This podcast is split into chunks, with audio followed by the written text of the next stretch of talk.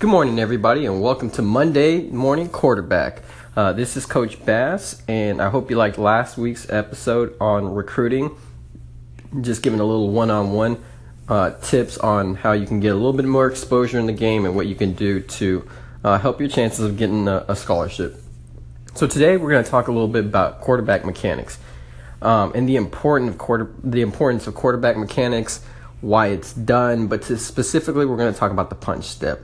Um, now, the punch step is primarily used when you're under center. Um, I have seen it used out of shotgun, but it's um, shotgun.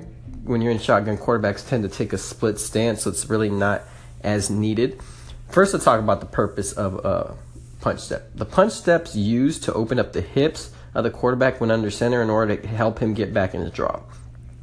So, what the punch step actually is, is you can do it with a staggered stance or an even stance it is a quick six inch step where your toe, so if you're right, uh, if you're right-handed quarterback, your left foot is going to, um, your toe is going to point to your inseam of your right foot. So it's just a six-inch step.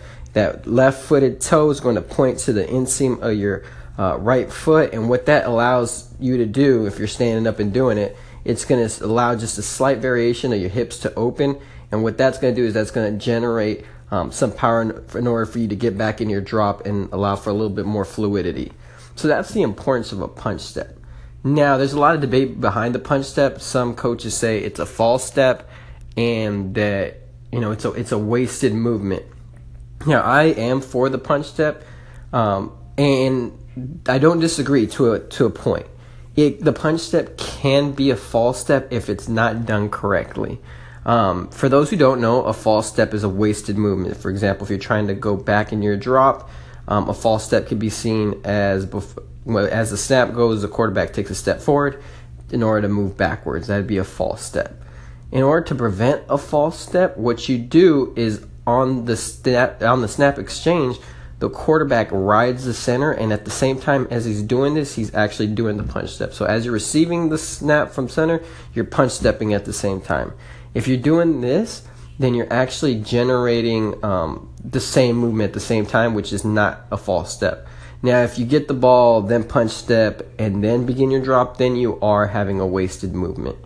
So, in order to be efficient with this, you have to punch step at the same time as you're receiving the snap, and that's going to allow for fluidity and movement, and that's why it's not a false step. So, if you're doing it at the same time, it's not a false step. If you're doing one movement pattern, um, in a sequential order, then you are false stepping. So it's all about efficiency and movement. So making sure that it's at the same time, and if you're doing it right, it's going to allow for a smoother transition in your drop. So that's the purpose of a punch step. Um, if you look at NFL tape, um, a lot of quarterbacks do that when they're under center.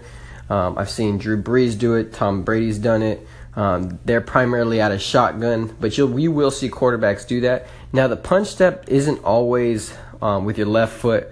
Um, it, it, can be right or left. It just depends on a if you're right-handed or left-handed quarterback, and b where the exchange is going to be because you'll punch step in the exchange of a football. For example, if you're doing a play action, some stretch, uh, stretch action, or just a stretch or uh, a gap handoff. Just anytime there's an exchange, you're punch stepping based on the direction that you're going to open up. So the punch step is used um, for a variety of different ways. So if you have any questions about the punch step, recruiting, or just anything else comes to mind when you're thinking about quarterback play, quarterback mechanics, uh, give me a call. Send uh, send send a uh, comment my way. You can also follow me on Instagram um, at Coach Bass or on Twitter at Coach underscore S E A B A S S. Um, on Twitter, and those are different ways to get a hold of me. And any way that we can help or I can help facilitate your growth as a quarterback, I'd love to do it. Again, this is Monday Morning Quarterback. I hope you guys have a great rest of your week.